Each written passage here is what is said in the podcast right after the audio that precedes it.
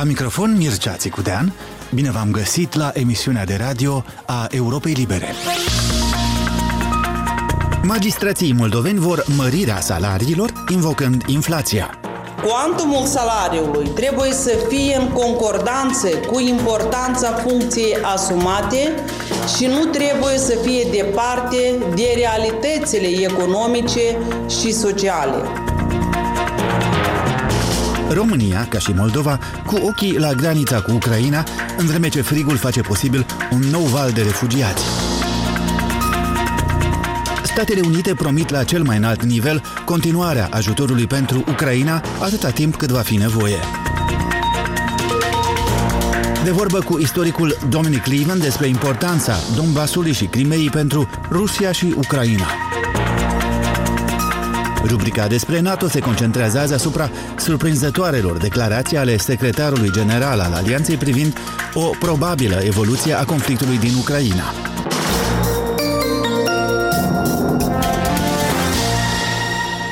275 de judecători din Republica Moldova, adică de fapt majoritatea judecătorilor moldoveni, cer majorări salariale. Revendicarea vine în urma deciziei Curții Constituționale din 6 decembrie, care a stabilit că lefurile magistraților ar trebui să fie ajustate la creșterea inflației, inclusiv pentru că un venit decent ar garanta mai bine independența lor. O relatare pe această temă am primit de la Nadejda Coptu și Cristina Popușoi. Cei aproape 300 de judecători din diferite instanțe de toate nivelele au înaintat o adresare către Parlament prin care solicită ca în legea bugetului pentru anul viitor să fie majorată valoarea de referință care se ia în calcul la formarea salariilor magistraților, de la 2500 de lei la 3365 de lei pentru cei din instanțele de fond și de apel și de la 2600 la 3500 de lei pentru magistrații de la Curtea Supremă de Justiție și membrii Consiliului Superior al Magistraturii. Valoarea de referință este înmulțită cu un anumit coeficient care ia în considerare stagiul de muncă și instanța în care activează judecătorul. Pentru că această valoare a rămas neschimbată din 2018, salariile magistraților nu au crescut în ultimii patru ani. Examinând o sesizare depusă de Consiliul Superior al Magistraturii, Curtea Constituțională de la Chișinău a stabilit că pentru a asigura independența judecătorilor, aceștia trebuie să aibă niște garanții financiare, spune președinta în alte curți, domnica Manole. Curtea a precizat că este necesară o stabilire sau o stabilitate a cuantumului salariului judecătorilor care să le asigure un nivel de viață adecvat. Stabilitatea salariului și nivelul său adecvat urmăresc să-i pună pe judecători la adăpost de orice presiuni exterioare care le influențează deciziile. Cuantumul salariului trebuie să fie în concordanță cu importanța funcției asumate și nu trebuie să fie departe de realitățile economice și sociale. Acum, un judecător din prima instanță cu un stagiu mai mic de 6 ani primește 2600 de lei pe lună. Dacă va fi operată schimbarea în buget, salariul lui va ajunge la aproape 28.000 de lei. Un judecător de la o curte de apel cu un stagiu de muncă mai mic de 15 ani are un salariu de aproape 25.000 de lei, iar după majorarea valorii de referință, acest salariu ar putea ajunge la 33.500 de lei. Judecătorii de la Curtea Supremă de Justiție și membrii Consiliului Superior al Magistraturii cu stagiul de muncă sub 16 ani primesc acum puțin peste 30.000 de lei. După majorare, lefurile lor ar putea fi de peste 41.000 de lei. Adresarea de majorare a salariilor a fost semnată de judecători ai instanțelor de fond din Chișinău, Edneț, Cahul, Călăraș, Soroca, Orhei, Anenii Noi, Căușeni și Criuleni, ai curților de apel de la Comrat și Chișinău și membrii ai Curții Supreme de Justiție au semnat adresarea de majorare a salariilor. Potrivit portalului instanțelor judecătorești, în total în Republica Moldova sunt aproximativ 380 de judecători. Din Chișinău pentru Radio Europa Liberă, Cristina Popușoi și Nadejda Coptu.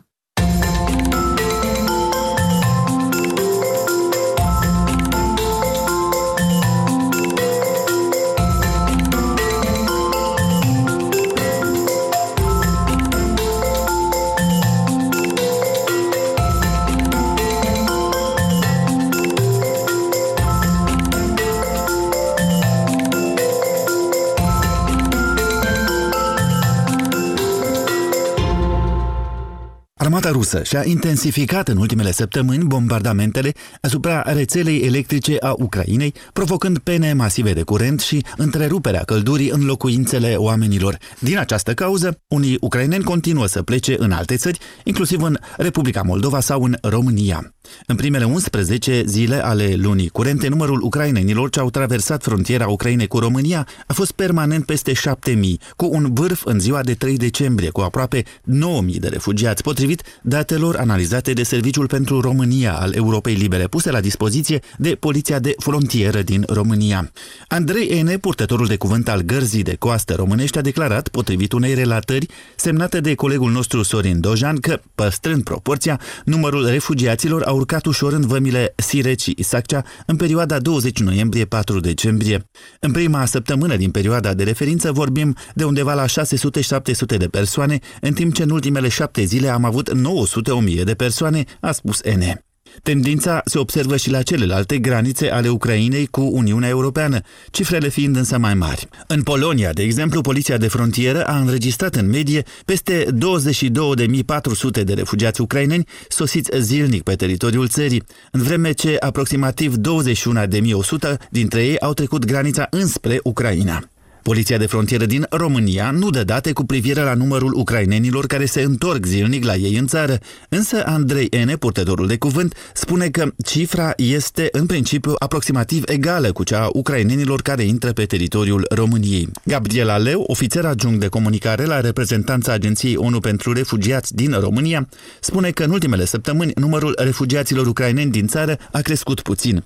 Nu vorbim de o creștere semnificativă a refugiaților ucraineni care vin în țară și nu s-a observat, din câte știm de la colegii noștri, vreo creștere semnificativă a numărului de persoane care intră în celelalte țări europene, a declarat Gabriela Leu. Ea a ținut să precizeze că totul depinde de ce se întâmplă pe parcurs în războiul din Ucraina. Leu spune că într-o primă fază a deteriorării situației vor avea loc strămutări interne, urmate apoi de emigrare în masă a oamenilor din Ucraina. Situația din interiorul țării continuă să se deterioreze. Milioane de ucraineni trăiesc în locuințe avariate sau în clădiri nepotrivite ca să-i protejeze de frigul pătrunzător în condițiile în care aprovizionarea cu energie, încălzire sau apă sunt întrerupte și accesul la mijloacele de trai este limitat sau inexistent, a spus Gabriela Leu. Agenția pentru Refugiați și alți parteneri din sectorul umanitar se pregătesc pentru mai multe scenarii și se află în dialog permanent cu autoritățile din Ucraina. Între timp, agenția ONU continuă să achiziționeze și articole de primă necesitate, precum pături termice, saltele, haine, asigurând și stocul regional din țări vecine cu Ucraina, Republica Moldova, România, Ungaria sau Polonia. Pe de altă parte, numărul total al contractelor de muncă încheiate pentru ucraineni în România a ajuns la peste 6200, dintre care 4630 sunt încheiate după 24 februarie. Însă, interesul ucrainenilor în a căuta refugiu sau a rămâne pe termen mai lung în România depinde de gradul lor de integrare socială. Potrivit unui sondaj de opinie realizat de Organizația Internațională pentru Migrație în rândul a peste 2000 de refugiați ucraineni din România, aproximativ 81% dintre ei au declarat că întâmpină dificultăți în recunoașterea studiilor și diplomelor, în timp ce aproximativ trei sferturi spun că le este greu să învețe și să vorbească limba română. De cealaltă parte, multora din ucraineni le-a fost mai ușor și au preferat să caute de muncă în Polonia, încă dinainte invaziei.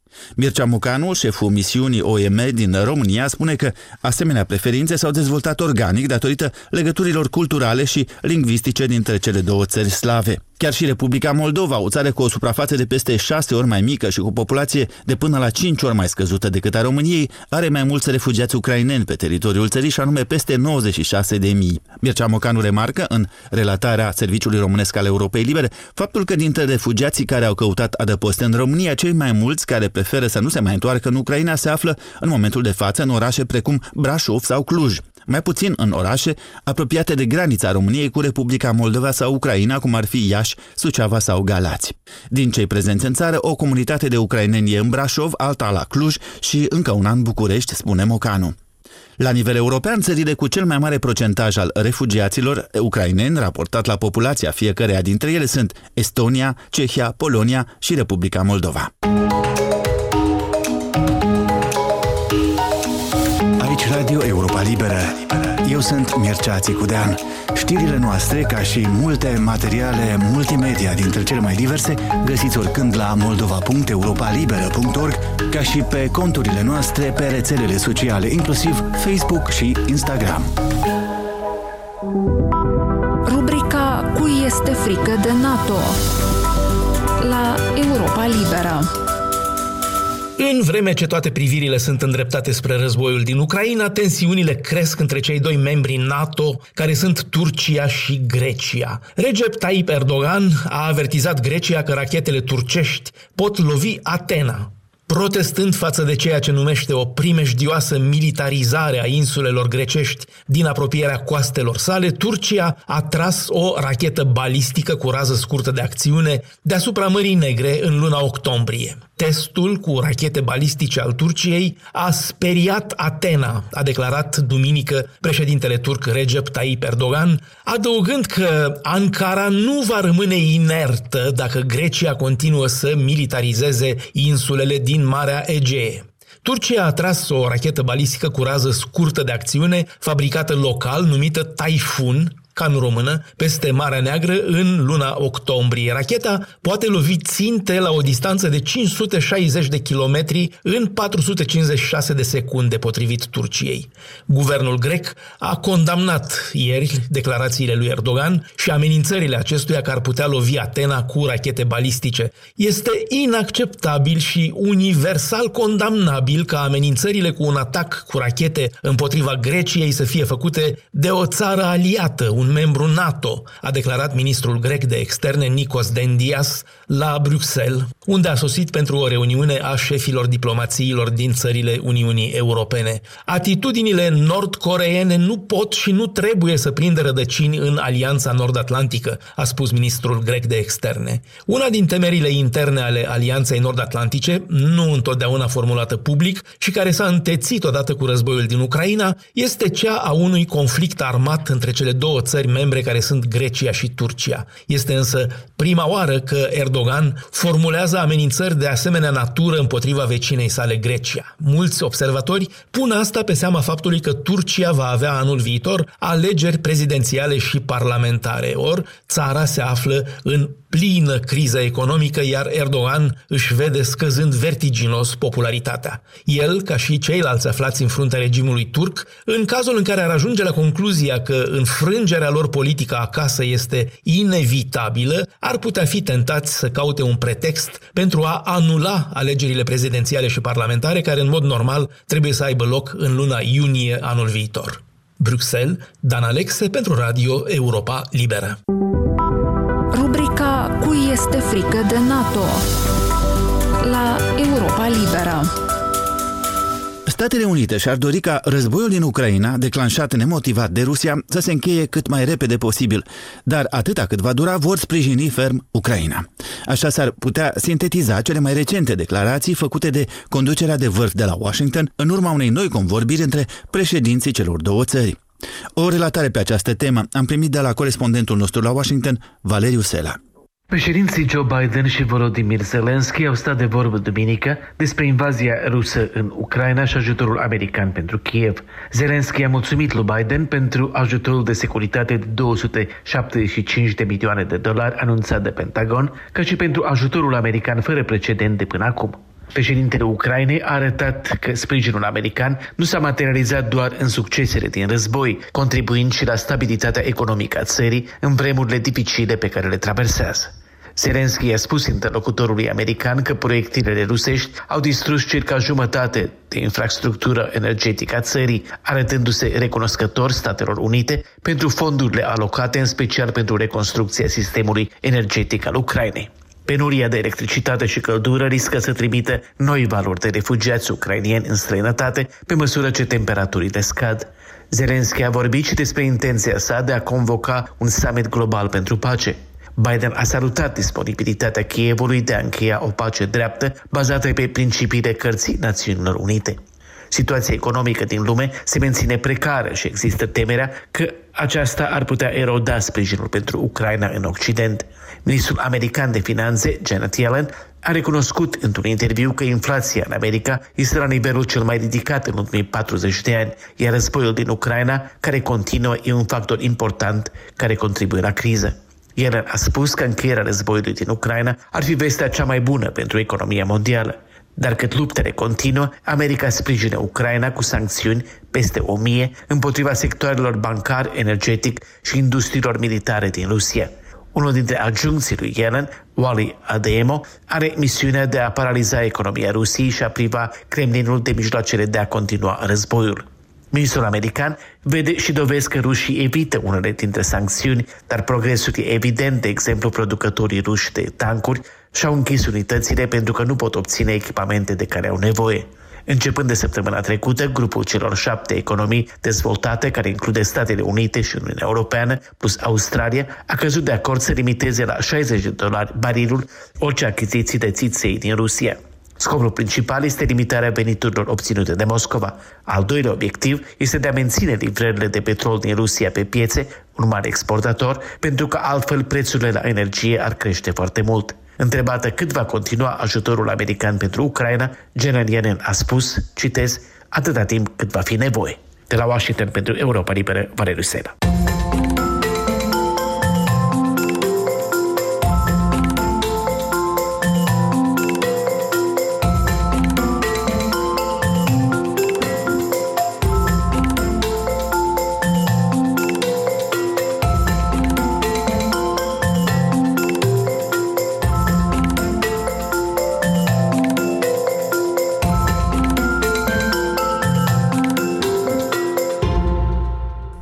Scriitorul și istoricul britanic Dominic Leven, autorul unor cărți și articole bine primite de critică despre tradiția imperială rusă mai ales, profesor la Universitatea Engleză Cambridge, s-ar putea să nu fie cel mai îndrăgit formator de opinie străin pentru ucraineni în această perioadă. Cum veți auzi în interviul acordat inițial Serviciului Georgian al Europei Libere, sintetizat de Ileana Giurchescu, Liven crede că Ucraina s-ar descurca mai bine în viitor fără estul Donbasului și fără Crimea. După 1991, Rusia s-a transformat uh, dintr-o mare putere într-un cerșetor pe scena internațională și nu și-a revenit nici până astăzi, chiar dacă iluzia unei refaceri este cea care l-a împins de fapt pe Putin să invadeze Ucraina în februarie, spune între altele istoricul britanic Dominic Levin în interviul cu Europa Liberă. Liven nu crede că Rusia va scăpa de nostalgia supraputerii, lăsând Ucraina și restul fostelor republici sovietice să se dezvolte așa cum își doresc. Pentru Kiev, o decizie pragmatică, dar nerealistă în contextul actual, ar fi să se debaraseze de Crimea și de estul Donbasului, nu numai de teritorii, dar și de o populație care se simte oricum mai legată de Rusia pentru a se concentra pe refacerea unei Ucraine puternice și democrate, crede profesorul britanic Dominic Levin. Uneori, Rusia este descrisă drept ultimul stat colonialist al Europei. The Soviet Union was a sort of empire. Mm-hmm. It was vast, it was powerful, and it was multi, multi, multinational. Evident, spune Dominic Leven, Uniunea Sovietică era un fel de imperiu, era vast, era puternic și era multi-multinațional. Acestea sunt cele trei elemente cheie ale definiției mele pentru un imperiu. Mi se pare că a fost ultimul dintre marile imperii europene, s-a prăbușit la zeci de ani după toate celelalte. Trăim cu consecințele acestui colaps una din consecințe fiind tocmai nostalgia pentru imperiu și statutul de putere pe care îl aducea. Pentru o pace durabilă, trebuie luate în considerare și nevoile, temerile de securitate ale Rusiei, atrage atenția profesorul Dominic Liven. Nu pentru că toate aceste temeri ar fi rezonabile sau întemeiate pe fapte. Însă, nostalgia imperială este o realitate a elitei politice ruse. Any state, uh, any polity uh, has legitimate security interests. Mm-hmm. Ideea de bază, continuă Dominic Leven, este că orice stat, orice um, entitate politică are interese legitime de securitate, cele mai elementare se rezumă la inviolabilitatea teritoriului, dreptul de a participa ca jucător recunoscut pe plan internațional.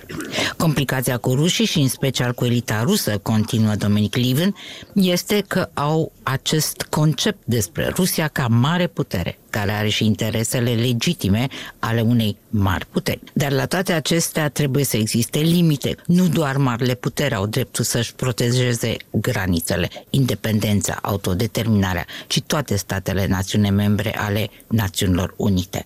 Așa că pretenția Rusiei de a-și controla vecinătatea este nefondată și periculoasă, dar este într-un fel motorul acestui conflict cu Ucraina, spune profesorul britanic de istorie. Dominic Livin respinge teza Rusiei că ar fi fost forțată să invadeze Ucraina sau că alte mari puteri, în primul rând Statele Unite, ar fi acționat în ultimele decenii în răspăr cu ordinea internațională, de exemplu în Kosovo, ceea ce i-ar legitima invazia din Ucraina.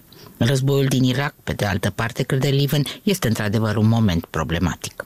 Cât privește extinderea NATO spre est, invocată de asemenea de Moscova drept o amenințare la securitatea țării, istoricul britanic crede că trebuie privită din ambele părți. La început, în anii 90 ai secolului trecut, indignarea Rusiei era de înțeles pentru că nu reprezenta o amenințare nici pentru Polonia sau pentru Cehia sau pentru țările baltice. Dar toate aceste țări aveau o experiență traumatizantă a relațiilor cu Rusia și fosta URSS. Așa că nevoia lor de securitate prin aderarea la NATO era la fel de legitimă. Și se ajunge la problema delicată cum ar putea Ucraina să-și asigure securitatea, să asigure o pace durabilă în regiune.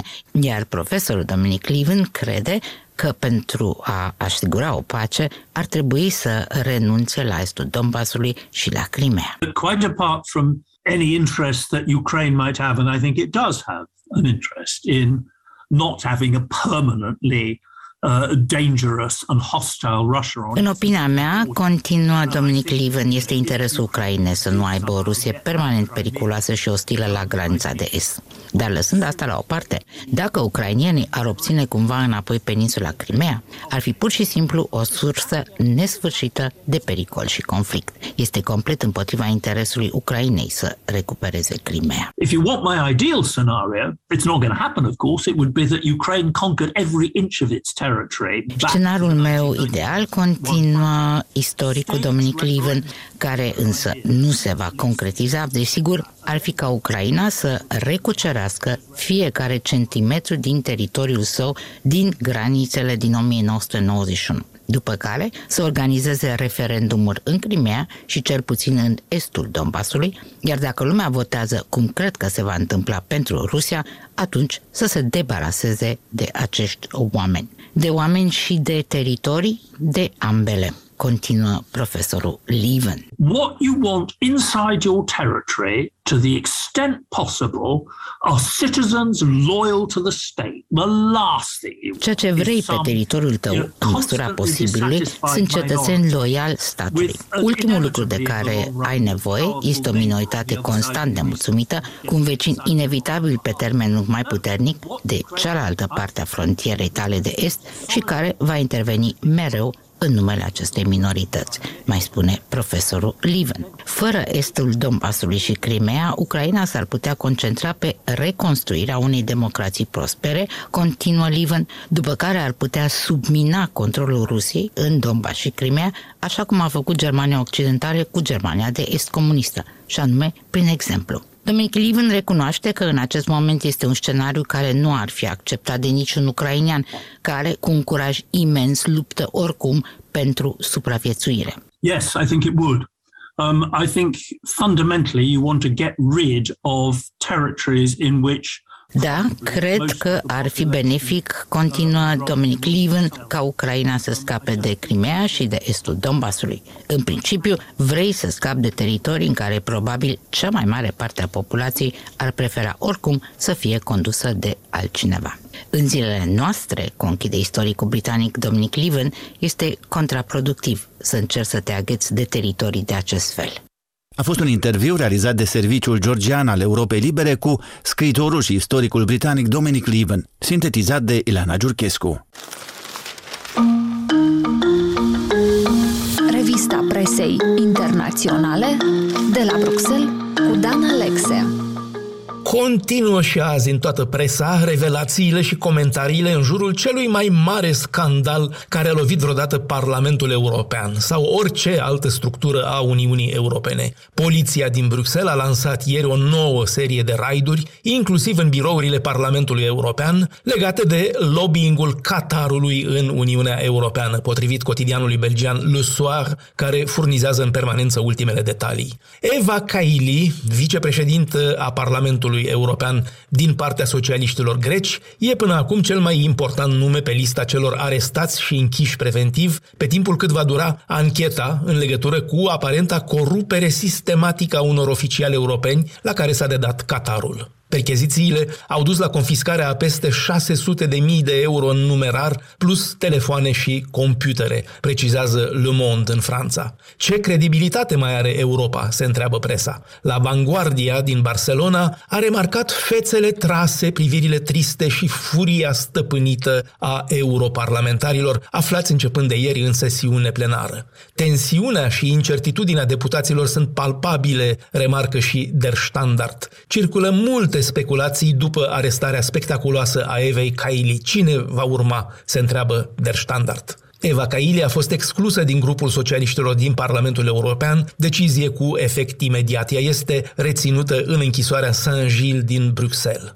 În acest timp, Kievul afirmă că a distrus cartierul general al mercenarilor Wagner. La televiziunea ucraineană, Serhii Haidai, guvernatorul în exil al regiunii Luhansk, a anunțat de la Kiev că un complex hotelier folosit drept cartier general în estul Ucrainei de către formațiunea de mercenari ruși Wagner a fost lovit și distrus de forțele Kievului. Bombardamentul, de precizie chirurgicală, cum o scrie The Daily Telegraph, a avut loc în orășelul Kadivka, numit Stah Stahanov de ruși în regiunea Luhansk și se afirmă că ar fi provocat numeroase decese printre mercenari, afirmații preluate ca veridice de către BBC. Într-un comunicat, Evgeni Prigojin, fondatorul grupării de mercenari Wagner și bucătarul lui Putin, cum mi se mai spune, a negat că propriul său fiu, Pavel, s-ar afla printre morți. Bruxelles, Dan Alexe pentru Radio Europa Liberă.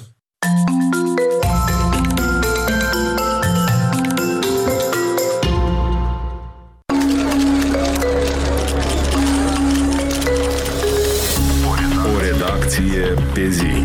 Află la Radio Europa Liberă ce scrie, ce scrie presa din Moldova.